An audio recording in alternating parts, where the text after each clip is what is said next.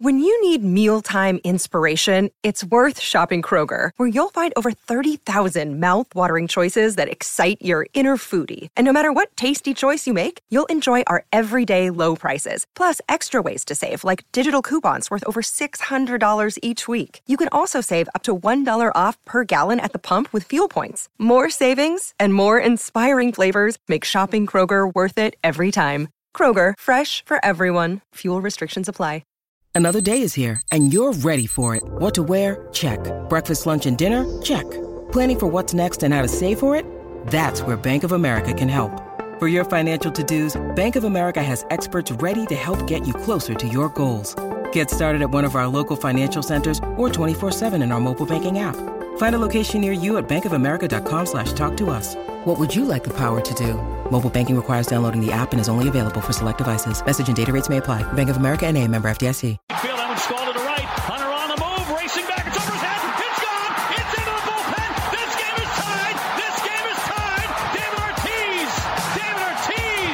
the bullpen. This game is tied. This game is tied. David Ortiz. This is Red Sox Beat on CLNS Radio.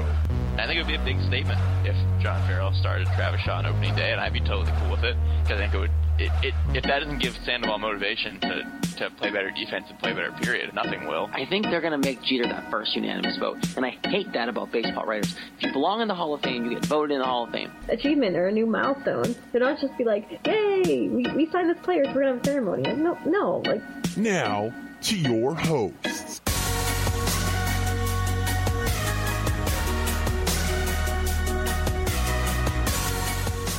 All right, Red Sox fans, welcome in. Red Sox Beat here on CLNS Radio. It's been a few weeks since we've been on, but we are here, of course, brought to you by SeatGeek and Blue Apron. Of course, SeatGeek brings you best of both worlds there. They do all the work for you. All you got to do is worry about diving into the opportunities they give you, and it's a good way to get tickets to your games, as well as Blue Apron, who brings you fresh quality foods every week, to your door at $10 a meal for the most part. And they're really good and fresh all the time. So, of course, check them both out. You can find us on Twitter at @RedSox_Beat. Facebook is Red Sox Beat Podcast. Tumblr, rate, review, and subscribe us on iTunes. That'd be the best thing you could do, as we always ask you to do that. That being said, it's been a couple weeks since we've been on the air here. I'm very excited to join you guys again. Technical difficulties, of course, are a pain in the butt, but we're good, and we're back, and, of course, it's been about 3 weeks now since the three of us have been together, so what's going on, guys? I've missed you guys. Yeah, I feel like I haven't done a show in a year, but I guess it hasn't been that long. It's been a while, that is for sure. A lot has gone on, so obviously a lot to get to in terms of Red Sox news. They're only a half game out of first place now, so a lot really has changed since the last time you guys have been on. But, Jess, why don't we do this, because we haven't had a good quality recap in a while. Let's get the people caught up for what they've missed since we've been on the air. Yeah, so the last time that a show was done was Jared and Nick Qualia quality a couple stuff, weeks ago. By the way. Yes, we thank Nick for pitching in there, doing the show. It's great to hear him again. I can't wait to do a show with him. But after that show, where they had struggled the week before, things turned around. They played 3 against the Yankees. They didn't turn around there. The Sox won 1 out of 3 of those games. 2 maddening bullpen efforts were a problem. And they almost blew the first game of the series before Matt Barnes came in and saved it. So that was that series. They lost 2 out of 3 at home, which was very frustrating. But then they took out all their anger from the Yankees series all over the Diamondbacks over the weekend, Friday through Sunday. They won 9-4, 6-3, and 16-1. They scored 31 runs in the 3 games. And Mookie Betts had 3 home runs and 8 RBI, 4 hits in the 16-run game. And Dustin Pedroia had 5 hits. He was 5 for 6. Jackie Bradley Jr. had a home run in that game, too. That was an insane weekend. Yeah, it was. It was fun to watch, that's for sure, and it's kind of started them in the right direction. Yeah, definitely. It was so great to watch, and definitely set them off for the next really 2 weeks that have been really good offensively for the Sox, especially, which is what we needed the last few weeks. So it was definitely nice to see, and Mookie Betts just absolutely exploding was awesome. Yeah, there were a lot of good things from that week. Clay Buchholz got his first start in a while, and he was serviceable. He got the job done. He put him in line for a win. He got the win. So that was important for his confidence. There were numerous MVP candidates. On the pitching side, Rick Porcello pitched a 8-inning and a 7-inning effort, giving up 2 runs and 1 run each, with 10 strikeouts and 1 walk combined. Those were great outings. So he's definitely the pitching MVP for that week. He was great. And then on offense, I mean, obviously Betts is the obvious one with the 3 home runs and 8 RBI, but he didn't do a whole lot for the whole rest of the week until that game. Still with that game, he was probably still the MVP. But then he had Hanley Ramirez, who had 2 3-run homers in a game, so he had an insane game and a good week. And then Dustin Pedroia had about 400 hits in the week. So combine all those guys. I know it's an exaggeration. But between his 5-hit game and several other multi-hit games, he had well over 10 hits in the week. So yeah, it was just a great offensive week. Good pitching later on against the Diamondbacks, which bled into this week. So really good week for everybody. So we covered that. We were excited to do the show last week after getting 16 runs, and then it didn't happen. So we got it out here. It happened. So now I will take you all into the wonderful week that this one was. It was probably one of the weirdest weeks. Before I go over what happened in the week, can we just talk about how messed up this week was with 3 different series, 1 against Cleveland to make up, 2 against Baltimore, and then 4 against Detroit. And the Baltimore, the second game was at 7 o'clock and ended up being a rain delay and getting canceled after 5 innings. And then they went to Detroit and played in an afternoon game at 1 o'clock. Could this week have been any weirder? Yeah, it was probably most unique week of baseball in just in the entire season so far around the league. I can't think of a more unique situation, obviously, because Cleveland was the makeup game from the first series of the year. So definitely weird, but obviously they did well, so can't really complain. Yeah, it was definitely really weird. And, 7 o'clock game, 1 o'clock game, after a rain delay or rain-shortened game. It was just a lot of delays, a lot of early games, but I said I'm not going to complain if they had a good week. Which makes it even more impressive that they had that good week, because they could have, for all intents and purposes, mailed in several of the games as they're getting in at 4 a.m. and playing in the afternoon and going to city after city after city, all kinds of travel. They could have done terrible this week, and no one would have even said anything because of how brutal the schedule was. But they didn't do that, which is all the more impressive. So we'll start with Monday. The makeup game with Cleveland from the first series of the season, the stupid one where they were in Cleveland in April for no reason. That's happened, so we won't dwell on that, but this is what this was for. And this was a great game, a 3-2 Red Sox win. Drew Pomeranz, he's had a couple pretty good starts. This one was his best start in a Red Sox uniform. Maybe the best start of his career. If it wasn't the best start of his career, it was at least the longest start of his career, so that's worth something. He pitched 7 2/3 innings. I can't believe he's never pitched into the 8th inning before in his career, like as a whole. I don't think he'd pitched into the 7th inning in his career. Wait, really? I thought it was just the first time that he.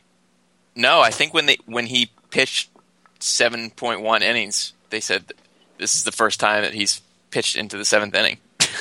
Oh well, even more impressive then to put the more on top of it. Yeah, exactly. So this is really good to see. He only threw 104 pitches over 7 2/3, 6 strikeouts, 5 hits, 2 runs. He was really sharp. He gave up a home run to Rajai Davis in the 4th after going perfect through the first 3 innings. And then fortunately, the Red Sox finally got to Josh Tomlin, who was pitching about 81 miles per hour as his fastest pitch. And fortunately, David Ortiz hit a 2-run homer to make it 2-1. In the 6th inning, Jackie Bradley hit one right afterwards to make it 3-1, and that would be all the Sox scored. Rajai Davis got an RBI double in the 8th, and Pomeranz came out of the game. And then Kimbrell came in the 9th, and he had a little bit of a roller coaster ride where he gave up 2 base runners, a hit and a walk to start the inning, got himself in deep trouble with 2 on and no outs. They had 1st and 2nd, and then he managed to strike out Carlos Santana, strike out Jason Kipnis, and get out Abraham Almonte to fly out. So somehow they squeaked out of that game, but that was a nail biter the whole way through. he doesn't like to make it easy on us when he is when he's in the game at the end of these situations here. Very rarely we see a good 1-2-3 cleaning from Kimbrell, and this is another example of why we're going to be pulling our hairs out if they make the playoffs. Yeah, it's definitely an uneasy feeling when he enters the game and it's a 1 or 2 run game and he's putting these guys on base. It definitely tugs at the heartstrings a little bit. Yeah, it was a little scary. Fortunately, he did get out of it. And the most important thing with that is we finally saw the Red Sox win a close game on the road against a playoff team. This is a really, really good win. Yeah, no, it definitely was. You're right. They don't do this that often. They haven't done it that often this year. So seeing them come in and have the ability to win a close game, let their closer do this thing despite struggling a little bit, it's a big morale booster coming into the rest of that week, because you knew that you really had to win those close games, and they started to do that with that one. And they needed to start off the week with a win like that, especially with the schedule they had going into the week too. Yeah, you'd hate to lose the first game of the makeup and then go to Baltimore, where you're fighting for the division. It was just huge they got that win.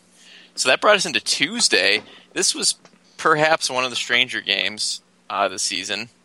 You wouldn't expect it with the 5-3 win that the Sox got, but how it happened was very strange. Eduardo Rodriguez pitched the first 4 innings with 7 strikeouts and gave up no hits, and then had to leave the game with a hamstring tightness after throwing a no-hitter. So that was brutal. Bullpen had to go the whole rest of the way, over half the game with him out, and they struggled a little bit, but managed to hold the Orioles down enough. This game is all about Mookie Betts. If he didn't do well enough with his 3 home runs and 8 RBI, in this game he decided to hit 2 home runs and have 5 RBI, which was every single one of the RBI. He hit a 3-run homer in the 5th and a 2-run homer in the 8th. The 3-run homer made it 3-0. Then the Orioles tied it at 3 in the 7th inning, and then right away in the 8th inning, he hit a 2-run homer to make it 5-3. So between Erod throwing a no-hitter through 4, and then the Sox as a whole had a no-hitter going through, I think, 6 innings, and then Betts getting every RBI, this was a crazy game. Yeah, it was, and I if Mookie Betts isn't making a case for AL MVP already, this game even made it even more of a case of why he deserves it. This guy, time in and time out again, has been doing this for this team down the stretch here, and I expect more of it as the rest of the year goes on, pushing for the playoffs. Obviously only half game out of division now, so I expect him to be that guy all the way through, and if he is, there's a good chance he wins AL MVP this year, guys. Yeah, I mean, I can't argue that, especially with what he's been doing recently, and just he's come up so big for this team lately, and the multi-home run games, it's just, there's nothing. I feel like he just can't do anything wrong, and I'm completely okay with that. See, that's how I feel with Xander Bogaerts, and that's not true. So no, I'm just kidding. Well, he struggled a little bit, but with him, it's his home runs are super streaky, because he'll hit none for about 2 weeks, and then he'll hit about 7 in like a week. So that's a little streaky, but it's totally fine, because when he does do that, it's huge for the team, and when he doesn't, he's still getting hits, and we're still playing well without his home run. So it's just like an added bonus when he decides to hit like 6 home runs in 2 games, which is, you know, it's huge for the team. So it's great. So that made it 5 straight wins for this team at that point, after sweeping the Diamondbacks and then winning against Cleveland and then in Baltimore. Brought us into Wednesday. David Price on the mound, looking for a good start from him. He gave it. The offense gave it as well. They got all the runs before the rain hit. The Sox won 8-1 in 6 innings. They did end up calling a game after a little over an hour rain delay, so Price got credited for a complete game, which was only 6 innings, but he only gave up 4 hits, 1 run, no walks, 4 strikeouts, and the Sox slapped Dylan Bundy all over the place. Jackie Bradley Jr. hit a home run. Sandy Leon hit a home run. Ortiz had an RBI double. Bradley had a 2 RBI double, so he had 4 RBI in the night. 2 hits for Betts, 2 hits for Bradley, 2 hits for Leon, 3 for 3 for Brock Holt. This was a nice game. Really good offense. You got a big enough lead that you had no worries when the rain came. And 6th straight win, sweep of the Orioles after a 1-game sweep of the Indians, after a 3-game sweep of the Diamondbacks. This was awesome. Yeah, I don't think anyone saw this coming. I think everyone saw that Baltimore 2-game set after Cleveland and said, okay, if we split that, we're happy, we'll move on, especially the way David Price had been pitching. You're still not really sure what you're going to get from him, even though he's been pitching a lot better. But I didn't expect them to win both these games, especially Wednesday when they won 8-1. I didn't see that coming. Obviously, it was shortened, so who knows what would have happened if they finished, especially with the Red Sox bullpen the way it is. But hats off to them, man. They came in there. They knew they needed to win both games, and they did. Well, I clearly saw it coming since I predicted it correctly. But yeah, okay, Laura, let's start tooting the horn a little early here. Toot it all you want. It's not early. I'm going to toot my own horn for the next 5, maybe 10 minutes. But no, it was nice to see David. Disclaimer Price. Here. Hold on. Disclaimer here. We didn't do our predictions last week because we didn't do a show, but we did write down our predictions, and Lauren did predict it right. So it did happen, even though it didn't happen. It did happen. Yes, it did. And it was glorious because that's never happened. Jess is always the one getting everything right. Well, I'm happy to hand it over to you for a week. You're so never sweet. Comes to me, but so it never comes to my side. Never you. It was nice to see a solid outing from David Price and to see him pitching like how we'd expect him to. It's better late than never, but I'm glad he's starting to try. Looking like he's figuring it out and looking more comfortable on the mound. And I'll take a 6-inning or 5-inning complete game over a 4 1/3 inning and 8 hits, 10 runs, whatever he was giving up before. So that was nice to see. And this was especially good because Baltimore was 39-17 at home before the series. And the fact that we won both games after that, after having to do a makeup game, playing so many road games straight to beat them 2 games in a row when they were probably the best home team in the league, that's even more impressive. No, it definitely is, yeah. And I think that this team's definitely trying in the right direction, and this sparked it. This winning streak definitely sparked something with this team, and they're obviously trending in the right direction. You see Baltimore falling down. All signs pointing up right now for the Red Sox, for sure. Yeah, they're the 3rd best home team in the league, so that was great. So then we went into our 3rd series of the week after this game ended at past 10:30 at a 1:00 game on Thursday against the Tigers, starting a 4-game series. And finally, the 6-game winning streak was snapped, but it shouldn't have been because the Sox had this game in the bag. Really, really tough loss. Everything happened late in this game. Clay Buchholz started this game against Matt Boyd. You wouldn't expect it to be a good matchup because Buchholz is had a poor year overall, and Boyd's been hit or miss for the Tigers early on. And Buchholz didn't get to travel ahead because he got stuck because of the weather, so he didn't even get proper amount of rest or anything. He went 6 innings, 6 hits, 1 run, 3 strikeouts. Boyd went 6 innings, 5 hits, 1 run, 4 strikeouts. So they both pitched really well. The only runs against them was Saltamacchi, a sac fly against Buchholz. Sandy Leon hit another home run against Boyd in the 4th to tie it at 1. That was it until the 8th inning, and then the Sox got 2 runs in the top of the 8th. Hanley Ramirez RBI single and Betts scored on a wild pitch, but then the bullpen came in after Robbie Ross threw a scoreless 7th in the 8th after the Sox took the lead. Junichi Tazawa started the inning, gave up 3 straight hits. Ziegler came in, couldn't completely hold the mess. He gave the combination of the two of them gave up 3 runs. They were all given to Tazawa, and Ziegler walked Andrew Romine to make it 4-3. He had to face Miguel Cabrera, Victor Martinez, J.D. Martinez. So he faced a really tough part of the lineup, and he couldn't hold it. And then the Sox had a chance in the 9th inning, and they didn't end up scoring. That was a heartbreaker. Really, they had the game in hand, and to have 7 wins in a row at that point would have been awesome, but can't win them all, I guess. And I know you guys know my answer to this, but this game was highly debated for a couple days around here in Boston because of the choice to not just go with Ziegler right away in the 8th. And you know my answer, but do you guys think it was the right decision to let Tazawa go out there? Well, I mean, Jess actually, I think there was an article that Jess shared with me and a couple of the Red Sox beat writers for the written coverage. I think it was about Tazawa. Am I wrong on that, Jess? Yeah, it was about their numbers, like the opponent's numbers against Tazawa and Ziegler and all that.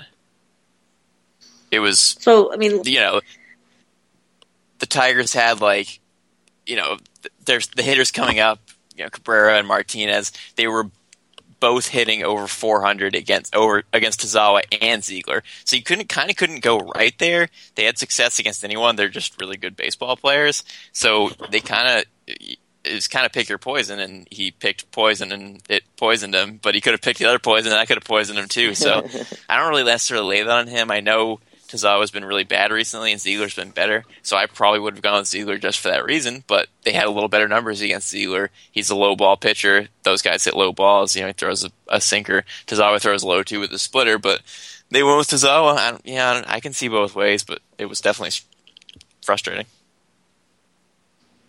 Yeah, definitely frustrating loss. And logically, I guess it could be the right answer, but would I have done it? Probably not, just because of how awful Tazawa's been lately. And, I mean, not that Ziegler's been the best pitcher we have in our bullpen either, but like you said, if you got to pick your poison, I mean, it really could have gone either way.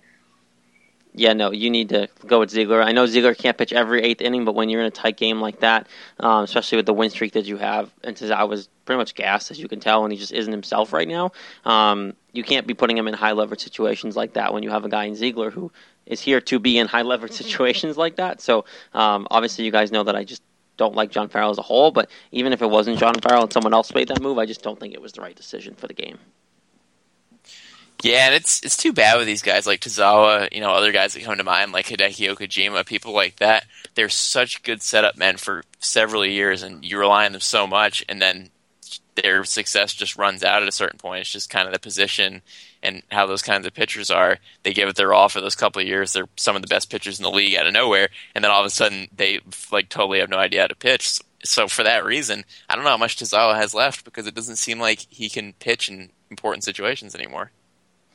Yeah, no, it's definitely, I think it's one age. I think it's just him being overworked the last couple years when you didn't really have anybody else to do anything for you. It's just overall, it's been a struggle the last couple years for Tazawa, and I think just his age and things like that are really kind of catching up with him.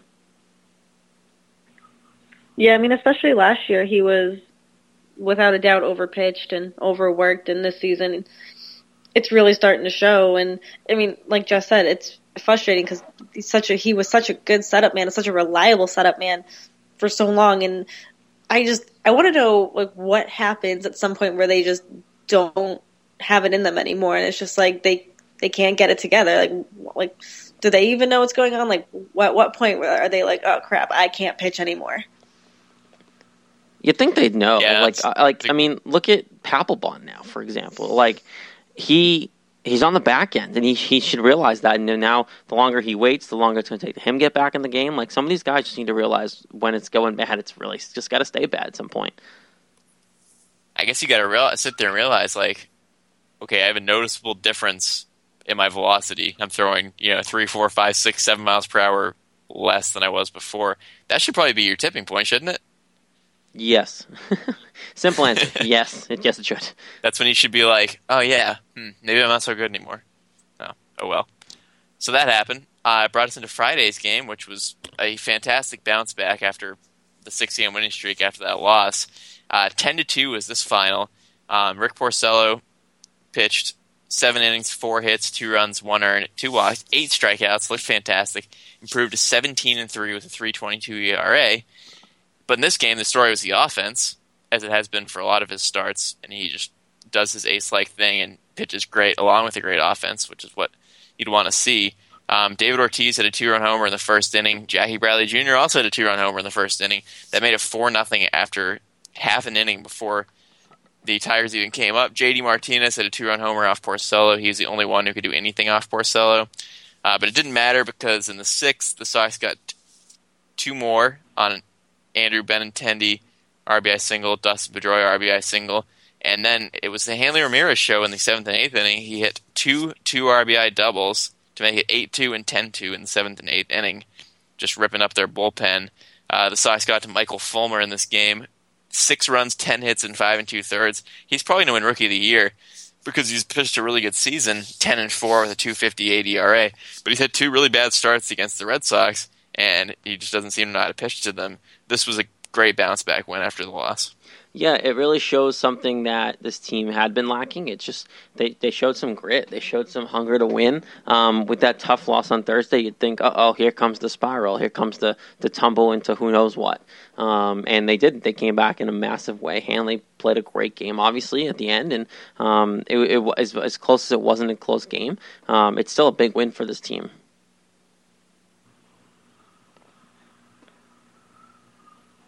And all these road games, too. So many road games that, you know, they've struggled with in the past, and only been a couple games over 500, which is actually pretty good for the road overall in the league. But yeah, that was just a great win, great response. Yep. And it brought us into Saturday, which was another great response, another rainy game. This game had two rain delays. It started with an hour and a half rain delay, and then there was another hour and 10-minute rain delay after the fifth inning. The Sox had a 3-1 lead when the second rain delay happened. They had the bases loaded in the third inning. Only ended up getting one run after Betts grounded with a double play. James McCann tied it with a home run off Drew Pomeranz in the bottom of the third, and then David Ortiz had a 2-run homer in the fifth to make it 3-1 before the rain came.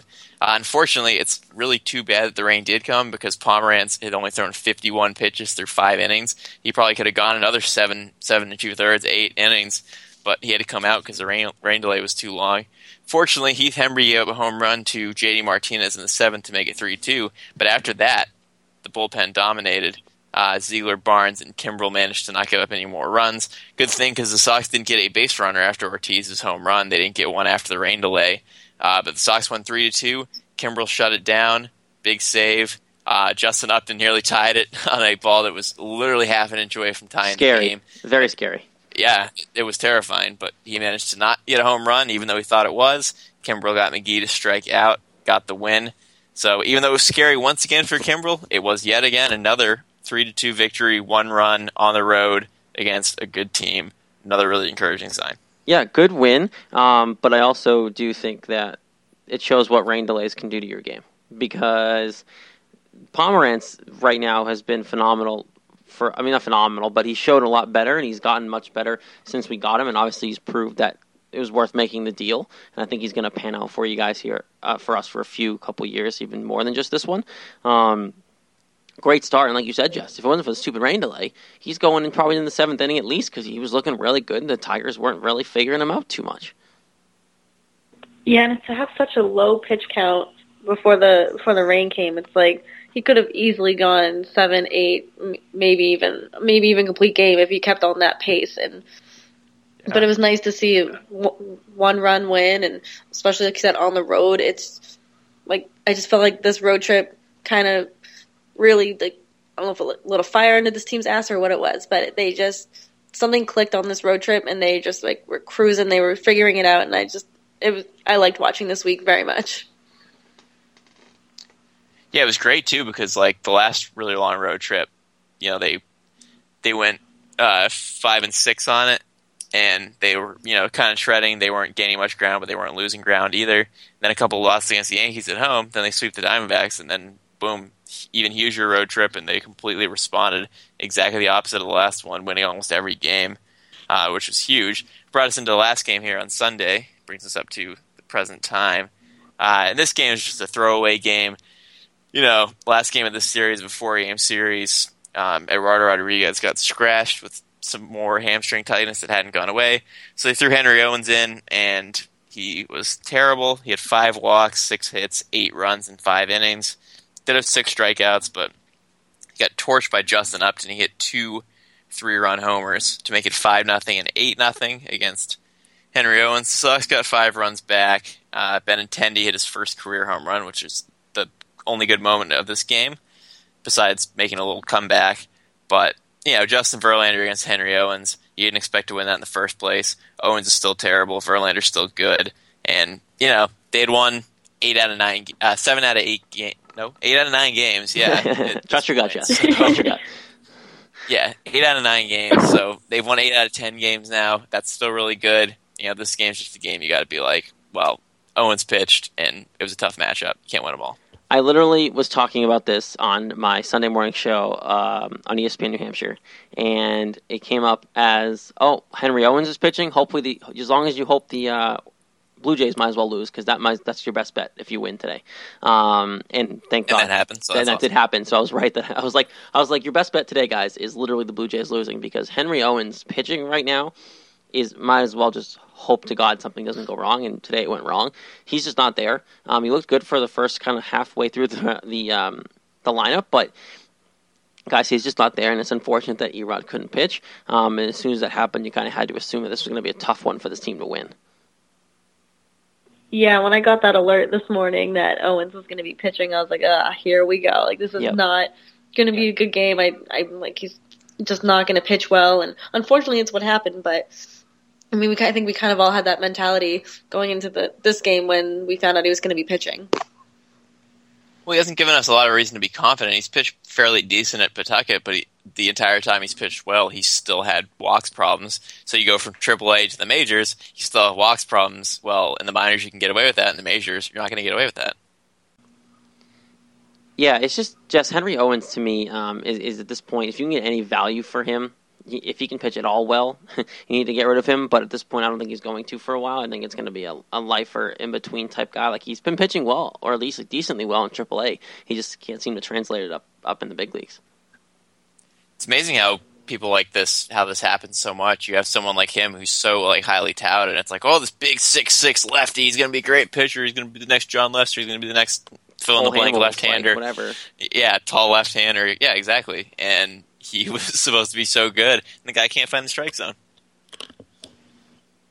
No, it's terrible. He's got these awful control issues, and he had so much hype around him, and he wasn't all that terrible last year, and he was fun to watch, and now it's like you dread when he gets called up because you don't even want to watch him anymore.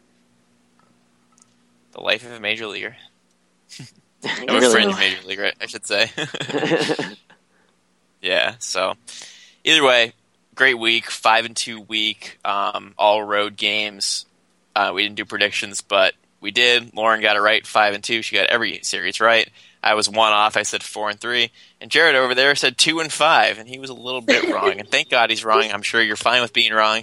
Completely fine with being wrong, Jess. You have no idea. I'm okay with it. I just played the trends, man. I play trends. Yeah, no, it could have happened, but it was a really surprising, really good week. And a huge week, and the road trip's not over. There's still 4 more against Tampa Bay on the road, which we'll get to in our predictions later on. But this week, I'm giving MVP to David Ortiz.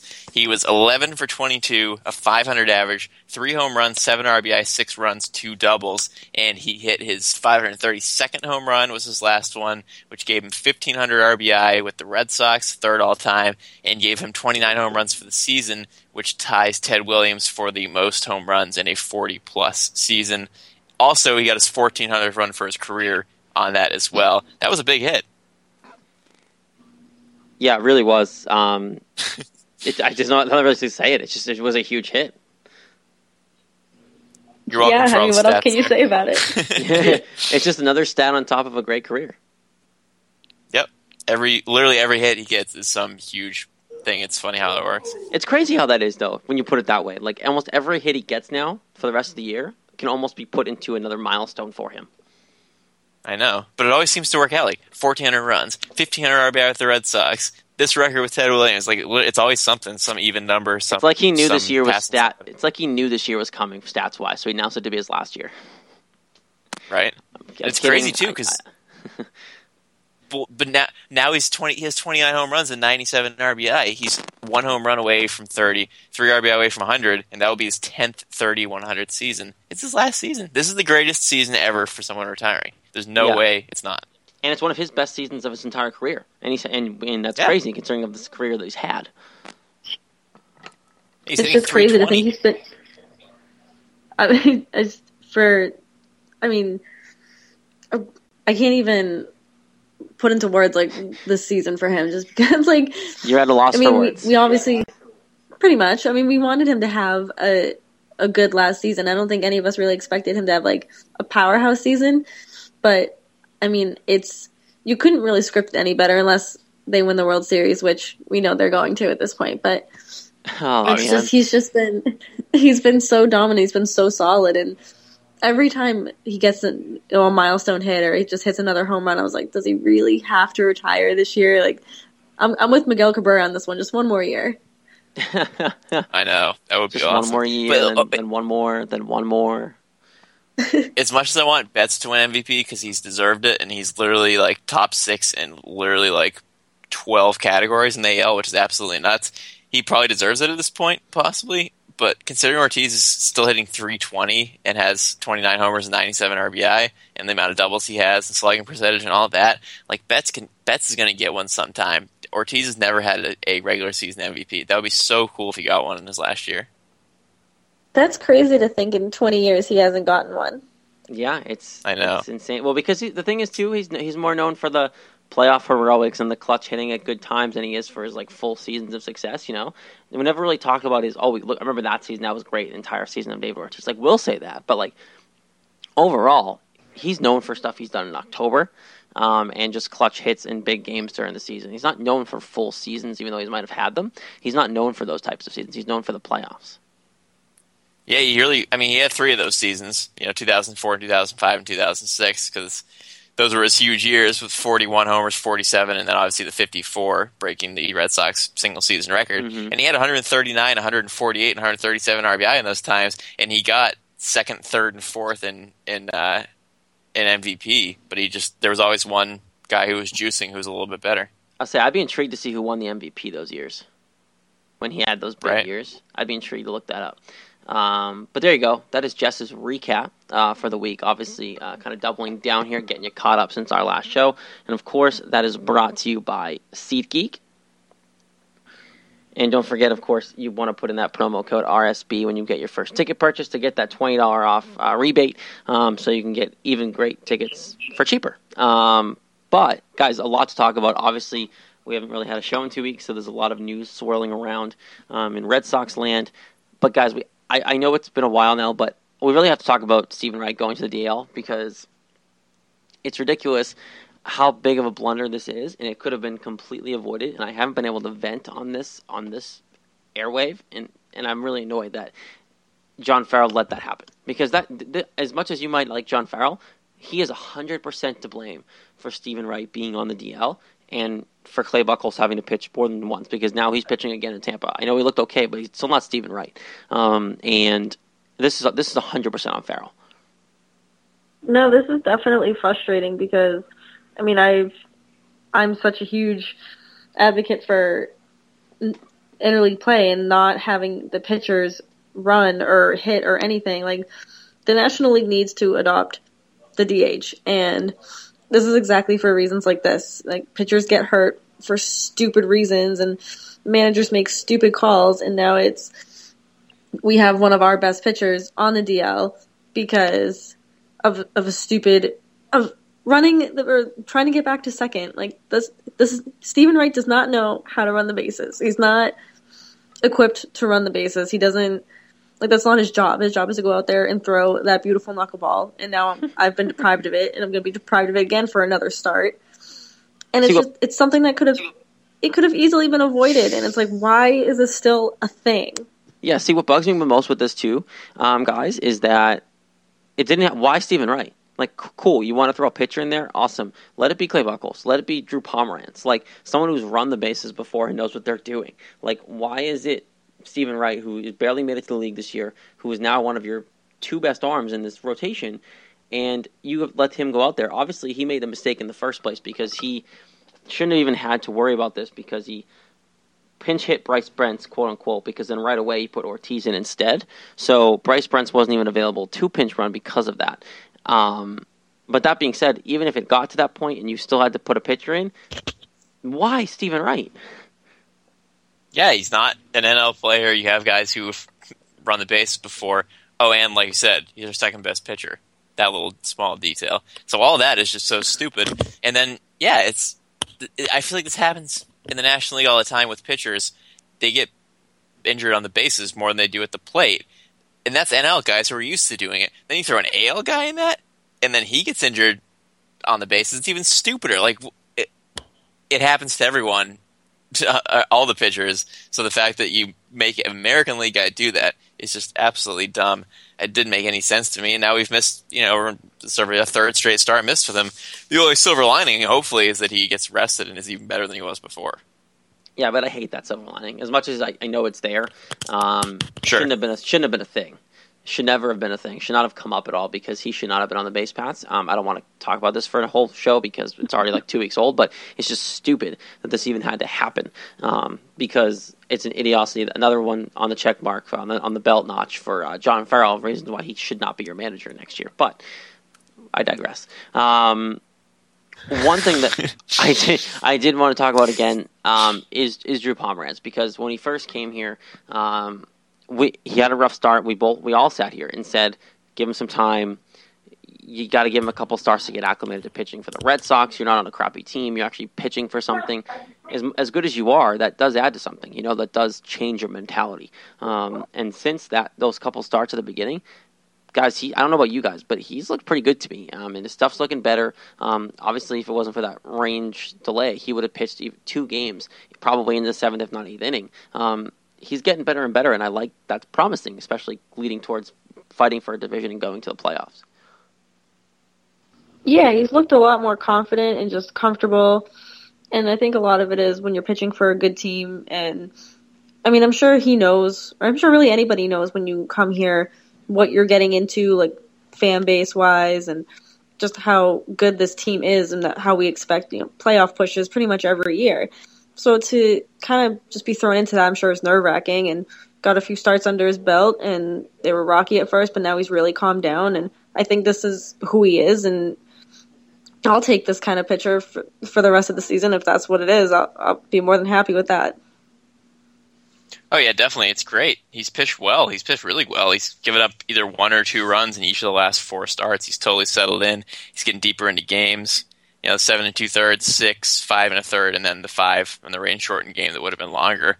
So he's getting much deeper into games, and this is what he was doing before he came here. He was pitching really good games, one or no runs, getting a lot of strikeouts, throwing that nice curveball. He was an all-star. He was a really good pitcher this year, and now that he's settled in, he looks to be very dependable and limits damage pretty well.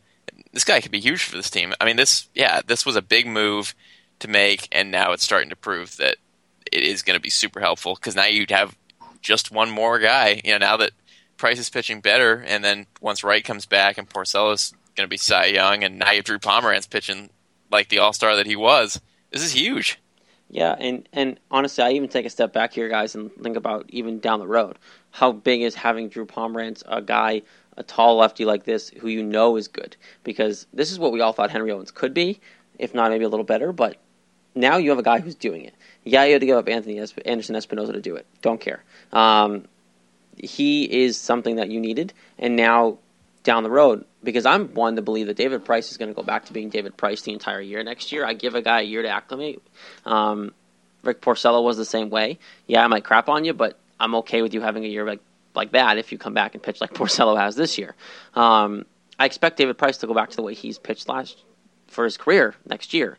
If that's the case, Pomeranz even becomes more valuable, because now you have a guy like this, third or fourth in your rotation, with top-end guys at the top of the rotation pitching like they should. So even, he's had great success now, but even down the road, this is huge for the Red Sox moving forward. The staff could be so good next year. If these guys all pitch to their capability, we could have one of the best teams in the league. We already do this year. Yeah. And if you think about it, if Wright comes back healthy and he's doing what he does next year too, it's like that's four solid pitchers right there. We just need a fifth starter who's just going to be as dominant as the next four, and maybe that's Rodriguez. But even though he's a little injured right now, but he was pitching well before he went on the DL. It's just to think of. To have a solid starting rotation is such a nice thought to have. Can we just fix the bullpen, too, while we're at it, please? Can we just fix everything? Because the bullpen's got to be first priority. And that's been the problem Carson Smith will be back next year, so he might help fix it. True, but you still have more holes than Carson Smith, because you got to think Koji and Tazawa are not going to be in that bullpen. and it's been struggling this entire end of the season now with the injuries and losing people. It's just not. It's just really struggling, and that's obviously a huge hole. I don't think they're going to do anything about it now. Obviously, maybe Papelbon comes, but the longer this waits, the less and less likely that's going to happen, because you got to be on the roster by September to even be in the playoffs for that team if they make them, and that's in like 10 days. So not going to happen. I highly doubt that. So this is what you got, and the bullpen guys, and we can just kind of go into it because I want to talk about the bullpen too. Hasn't been great. Like, Abad has not been good. They've been okay. But, like, it's something that is a concern because you're winning. You have to win these close games. And, yeah, you've won a couple of them. But every time someone from the bullpen goes out there, I don't breathe. Like, I struggle to watch those games. Yeah, they really struggled. They've blown several games. They've nearly blown several games, too. It's never a comfortable feeling when the bullpen comes in. And I don't know. It's like they all seem like they're pretty good pitchers, but they're so inconsistent. Like Ross can be great and then terrible. Yeah, Bod has had a couple of decent ones, mostly bad. You know, Hembree go up a home run, but it'll pitch well. And then Kimbrell, obviously, we know he's been hit or miss big time.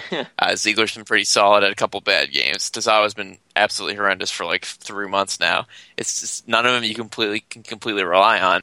It's not a good feeling to have this uneasy kind of feeling when your bullpen is in the game, and it's you want to be able to trust your bullpen, and when we go to them, feel like, oh, okay, we got this, kind of how we felt with Kimbrell when he first pitched before he went on DL and kind of started giving up walks and runs left and right. You don't want an uneasy feeling whenever they go to the bullpen, no matter who it is, and every time they make the call, I'm like, oh, geez, who are they going to put in now?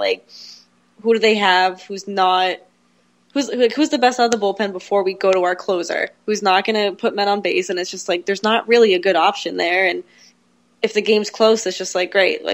What's going to happen now? And it's almost you just want to turn away for a little while and be like, I'll come back and see how the game's doing, because you just don't want to see just a crap show of just runs scored on you. Yeah, it's awful. I hate watching this bullpen pitch, and they need to fix it ASAP. But I could sit here and crap on the bullpen for 3 weeks, but I won't do that. One thing that I'm intrigued to kind of get your opinions on, because especially Jess, who has been the biggest Clay Buchholz supporter for some weird reason. Yes. What do you think, Jess, of his kind of recent? I don't want to say success, but mediocrity. You could say success. He's been no, I can't. No. It's not success. I would say success, my friend. It's mediocrity. It's not good, but it's not bad. Oh, so Jess, do you think this is something that can sustain, or is this just going to be something that will stick back in the bullpen when everyone's back? No, of course he can sustain it. We're talking about Clay Buchholz here. No, I mean, yes, I think he can sustain it. I mean, in the bullpen, he pitched 5 consecutive scoreless outings before he came to rotation. He was on a pitch count. He gave up 3 runs in 4 1/3 innings, and was good enough to get to the bullpen and actually win a game. His 1 run was huge.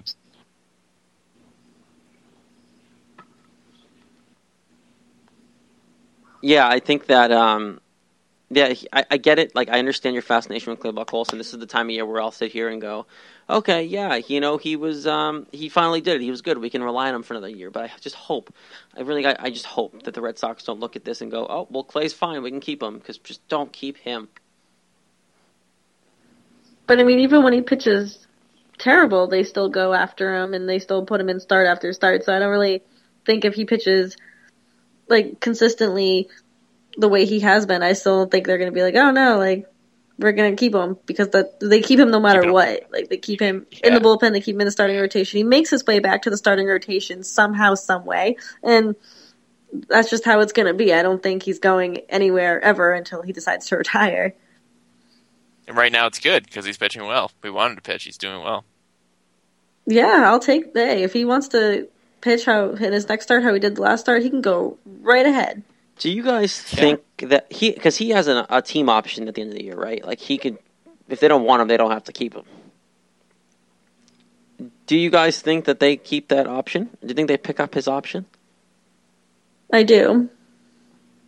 Yeah, they seem to think that he's going to continue to have value, and then he does stuff like be terrible all year and then come back and have value at the end of the season when you need him. I mean, he keeps doing this, giving these little hopes of value, and they keep saying he's a valuable guy though. You can't drop him. You see articles, but Clay Buchholz is still valuable. He can still give you that spot starter if you need him. He's pitching well out of the bullpen, and the guy never goes away. It's great.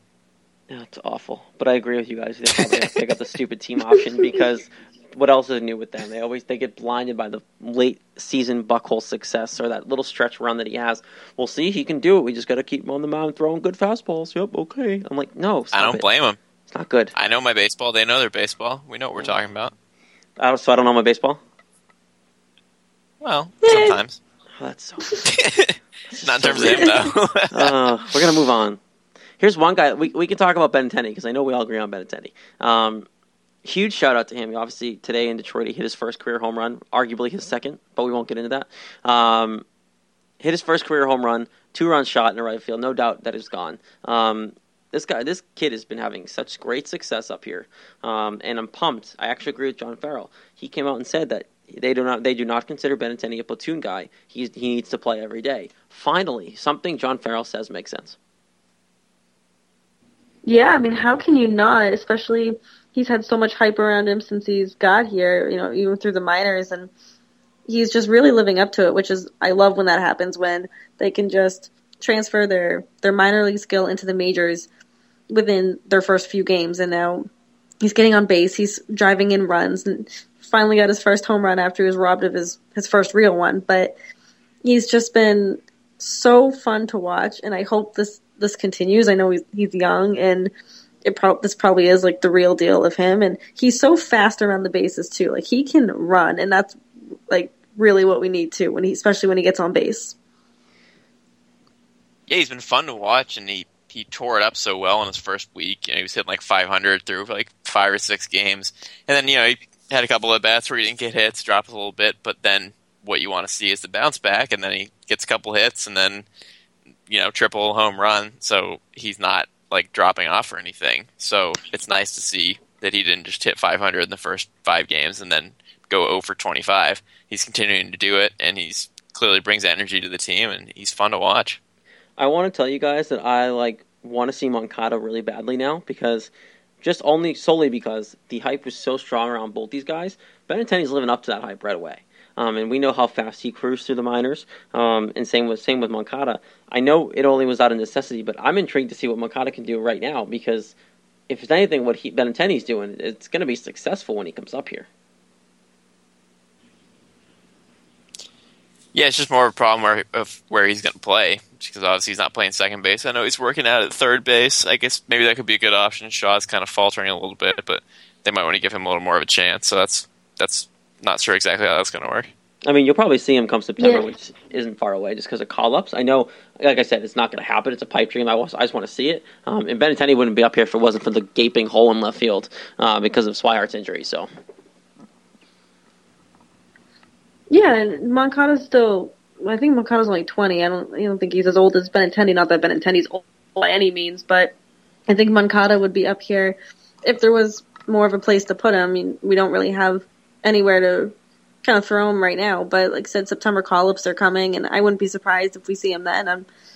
So I think he's going to be something to definitely keep our eye out for, and I hope he's as good, or if not better than Benintendi with the hype around him. And I mean, I'm excited to see him, whether it's this season or next, but I'm definitely excited for this kid.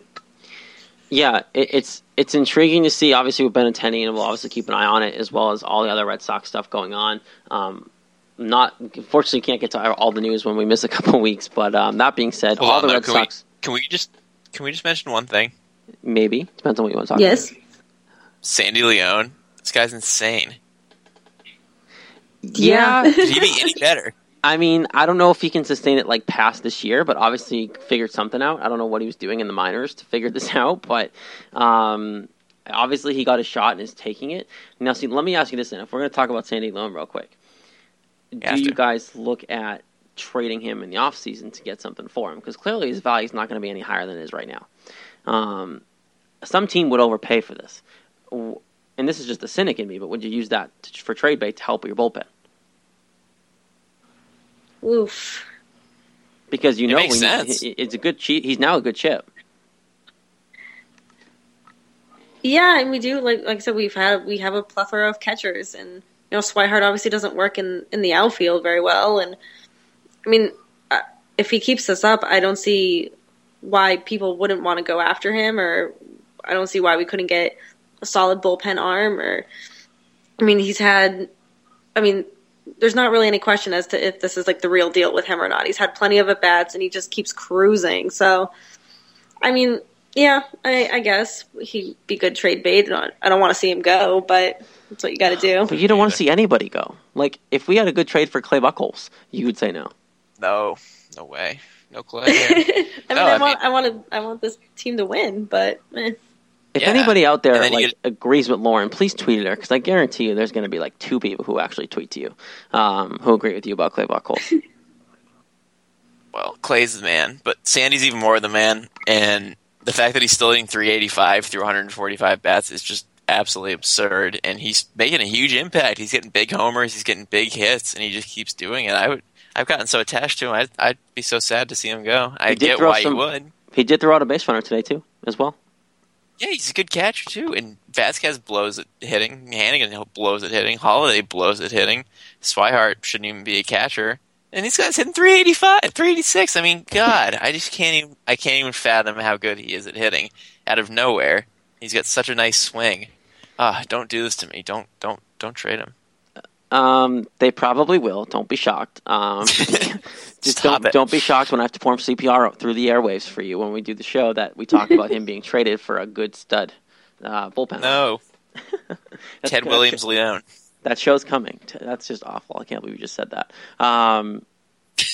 He's almost hitting 406. I'd really be that upset if they traded Sandy Leon if they made the bullpen that much better. I would be heartbroken. Oh, you have to piece my heart back together. It's not like it's Nomar being traded. Like it's Sandy Leon. He's the man. He's okay. He's a king. He's a king amongst thieves. I saw him referred to as a superhero today in an article I read. When I read he was getting a rest day, that he was a superhero. Super Leon. Super Sandy. Superstorm Sandy. Superstorm Sandy. I like it. Yeah, man. We'll see. I'm intrigued to see if we can keep it up, and we'll obviously keep our eyes on it and keep you guys informed in all of Jess's crazy opinions. But that being said, of course, all the Red Sox news we talk about is brought to you by our good friends at Blue Apron. Blue Apron's mission is to make incredible home cooking accessible to everyone. Blue Apron achieves this by supporting a more sustainable food system, setting the highest standards for ingredients, and building a community of home chefs. It builds, of course, a huge impact on the household as well. Cooking together builds strong family bonds. Research shows that Blue Apron families cook nearly 3 times more often. Those who spend a lot of eating out or on high-end grocery chains can now also spend under $10 per person for a healthy, delicious meal that will be delivered right to your door every week. I know the 3 of us use Blue Apron, and guys, I still can't get enough of it. Yeah, every week I look forward to it. It's just good meal after good meal, so... I'm very much enjoying it. I had an excellent one last night. Oh, what'd you have last night? I had some cod and some summer succotash. It was just a great mixture of vegetables and the fish was really good. Yeah, summer succotash. I like that. Exactly. I would save that recipe card just for the name. Not even because you get to use it again. I'm saving all the recipes. Their fish is so good. I could eat their fish every week. Well, that's the thing. I do get fish every week. It's so good every time. Someone realized that you like fish. Seriously. They're like, hey, you seem to like fish. Here, have it every week. It's not just the fish. It's all really good, guys. Some of the meals available in August are spiced pork burgers with goat cheese and cucumber corn salad, chicken tinga tacos with summer squash and tomato salsa, as well as summer vegetable and quinoa bowl with the fairy tale eggplants, shishito peppers, and corn. I know Jess loves his shishito peppers. That being said, You can check out this week's menu and get your first 3 meals for free, with free shipping, of course, by going to blueapron.com/RedSoxBeat. You will love how good it feels and tastes, so to create incredible home-cooked meals with Blue Apron, so do not wait. That's blueapron.com/RedSoxBeat to get your first free three meals for free. It's really such a word tumbler sometimes. Blue Apron, though, is a better way to cook. Of course, we love our friends over there at Blue Apron, always helping us out and helping us be successful and eating healthy. All right, guys, before we get to our predictions and, of course, get out of here for the week, we do obviously want to talk some MLB news, and I can't say we can get out of here without talking A-Rod because you guys, we haven't really talked about A-Rod. So I do want to get your thoughts on it. My biggest question to you guys is, do you think Girardi handled that situation the right way? Because obviously that was a huge skepticism on him and a huge issue and huge thing in the news. Was he in the right to tell him, no, you're not playing third base in your last major league game ever? Yeah, I mean, he's the coach, and A-Rod really hasn't brought much to the team this year. And I think, you know, if you're Girardi, you want to win. You want to win games. You want to have your best players out there, regardless if it's his last game. And you know, I know he was supposed to retire last year, and if he did stick it out this season and next, maybe it would have been different. Or maybe if terms had been different with A-Rod retiring in the middle of the season, maybe it would have been different. But I'm completely fine with that. Maybe that's just because I don't like A-Rod, but I have no issue with him not playing him in his final game. Yeah, well, who knows if it's going to be his final game period, because he might sign with the Marlins next year or something, but at least his last game for this year. I mean, I enjoy it because I don't like A-Rod, but I know Girardi was all emotional and saying that they were super close and he's been through all this stuff and Girardi's been behind him all that time and he was super emotional about the week. But yeah, I mean, for some reason Girardi still thinks that they can make the playoffs and that they're a good team, so he thinks that his best chance to win is not to have A-Rod play. Then he can do his little dramatic thing and play him in the ninth inning for one out, and then he can leave the game, whatever. I mean, I don't care. A-Rod's scum.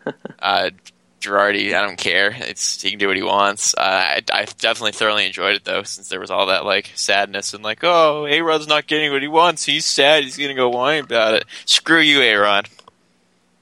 There is. You tell him, Jeff. Yeah, I love it. Speaking of the Marlins, though, other big news, Giancarlo Stanton, obviously their major slugger, they're in a race for the wild card, and he is out for the season. He is no longer on the team for the year. Obviously, what was the injury? I don't remember exactly. I haven't looked at it in a while, but I wish I could remember too. I feel like I just said this too. Glad we're all on the same page. Cool. Either way, it's a big blow to the Marlins. Obviously, they're a decently good team. They're pushing for a wild card spot, and this is the best this team's been since moving to Miami and since obviously that World Series team in Florida, but. This is a big deal, and it's kind of a shame because I do, and he's one of those faces in the game where you enjoy watching him get to the plate every night. Yeah, what a letdown! I mean, after he won the home run derby, it's just and the Marlins just cruising and in the hunt for the wild card, and they lose their best hitter. It's such a letdown, and I love this guy. He's been so fun to watch, and I predicted him to win the home run derby, so. I have a lot of faith in him, but now that he's out, it's such a letdown. He's turning into a flower, missing the end of all these seasons. But I have a couple of updates for you. One, it was a groin injury, and two, now Marlins president is saying that he's going to return before the season ends. So what? Oh my, what? Stop it. Well. What? Yeah. So I guess we'll see what happens. I mean, they're still playing well. They're 65-59 right now. They've won 3 in a row. They're right there in the wild card, just a game and a half back of the second spot. I feel like that's just them saying that so that the fans don't stop watching, because right, you know, Miami's no not like used to them being good. Yeah, it's probably not one of the better baseball markets, and if people watch for Giancarlo Stanton, there's no question about that. He's that kind of player. If I don't care if you're in a race or not, for that team, if they lose that guy, a lot of people are going to go, oh, well, there's no point in me watching. You know, a lot of Red Sox fans might go, right. If David Ortiz got hurt, oh, well, you know what? I don't really want to watch anymore. David Ortiz isn't playing. You know, it's the same kind of mentality. So I wouldn't be shocked if they're saying this just to be got to watch every night now and got to go to the games because he might be back. It's one of those things I think anyway, because you don't come out and say you're out for the year after having all these tests and then go, oh, no, actually, I lied. It might be back. Yeah, I think it's crap, too. I don't think he's coming back. We agree on something? No. Wow. Wait, do you agree, too, Lauren? That's been happening a lot. Yeah, no, I don't think he'll be back. I don't think it's possible for for the injury, no, I don't think he'll be back. Wow. Well, okay then. Let's see if we agree on this one too, because there's one more thing that we want to talk about for MLB headlines. Jonathan Papelbon, released by the Nationals. I think just mere on time. It hasn't happened yet, and it's getting close to that point where if he did sign with the Red Sox, then you'd have to sign a minor league deal, get some starts, and then get on the roster, and that might not happen within like the time between now and September where you need to be on the roster to make the playoffs if you get there. So that being said alone, probably not going to happen, but gut instinct, when he was released, guys, did you want him on the team? No. Oh, I wanted him so bad. Are you kidding me? I did too. I love this guy. Like, I love the man. I love him. I love him too. I love him. I don't think he'd be. No, I do love him, but I don't think he'd be good to come back for the team. I mean, I absolutely love what he did. Him and Bryce Harper getting into it last year, but I don't want that happening on the Red Sox. I don't need him going after anyone's throat on our team. And I don't know. I missed him. He was so much fun to have when he was here, but I just don't think he'd be good to have on the team this year. Yeah, I think that it'd be fine. I think he's one of those rare players, and it's shown his career. Boston wasn't the place he didn't succeed. Boston was the only place he did succeed. And seriously, that tells me a lot about him. When he said, I would love to go back there. I know, obviously, right away he burnt those bridges telling us that apparently Philly fans were more knowledgeable than Red Sox fans. But that aside, he only succeeded here where a lot of people come to fail. So I look at that and go, he comes back, he still has friends on this team with David Ortiz, Dustin Pedroia, has ties with John Farrell. Like, he still has ties to the city and this team. I think it would have been worth a shot, especially with this bullpen's been crap as it is. Obviously, now the timing doesn't really show that's going to happen, but I think it would have been worth a shot. Yeah, I think it would have too, because we could use the bullpen piece. He's totally used to it here. It will probably like make him feel younger again. That he'd be back here, and it just made sense to me, and be a bullpen guy that you can have good memories of. And yeah, Farrell was a pitching coach almost the entire time that he was here, so it made sense to me. I don't know what the holdup is. Yeah, I don't think he's going to be on a team at this point because any team now has that problem of needing to get him on the roster and getting him in before September 1st. And we are waiting for him to make that decision at this point, I believe. I know that's what we were waiting for like a week ago. So I feel like at this point it's kind of a lost cause to expect him on a roster unless we wake up tomorrow or sometime this week and magically see him in a Cubs or Red Sox uniform. But I don't know. I think it's a lost cause. But there's all your MLB news. Let's get to predictions, and then we can get out of here for the week because we haven't made predictions on air in a while. Let's start. We have 4 against the Rays, all on the road, and then we have 3 against the Royals at home. First off, Lauren, how do you think they're going to do against the lowly Rays? The lowly Rays, I think they're going to split with them. I think being on the road for a while is going to get to them, even though they had a great week on the road last week. I think just the travel and everything, and there's even though the Rays are struggling and they're not really the best team, I still think the Red Sox have issues with worse teams than they do with the better teams. So I think, nice even split, I'll take it. Wow, I'm shocked. That's Josh, so unlike you. What do you got? I know. Yeah, I got winning 3 out of 4 because they're a crappy team. We're playing well, and for some reason we're playing really well on the road. So if we're going to play this well on the road and be 5-2 on this road trip, why don't we just go ahead and make it 3 out of 4?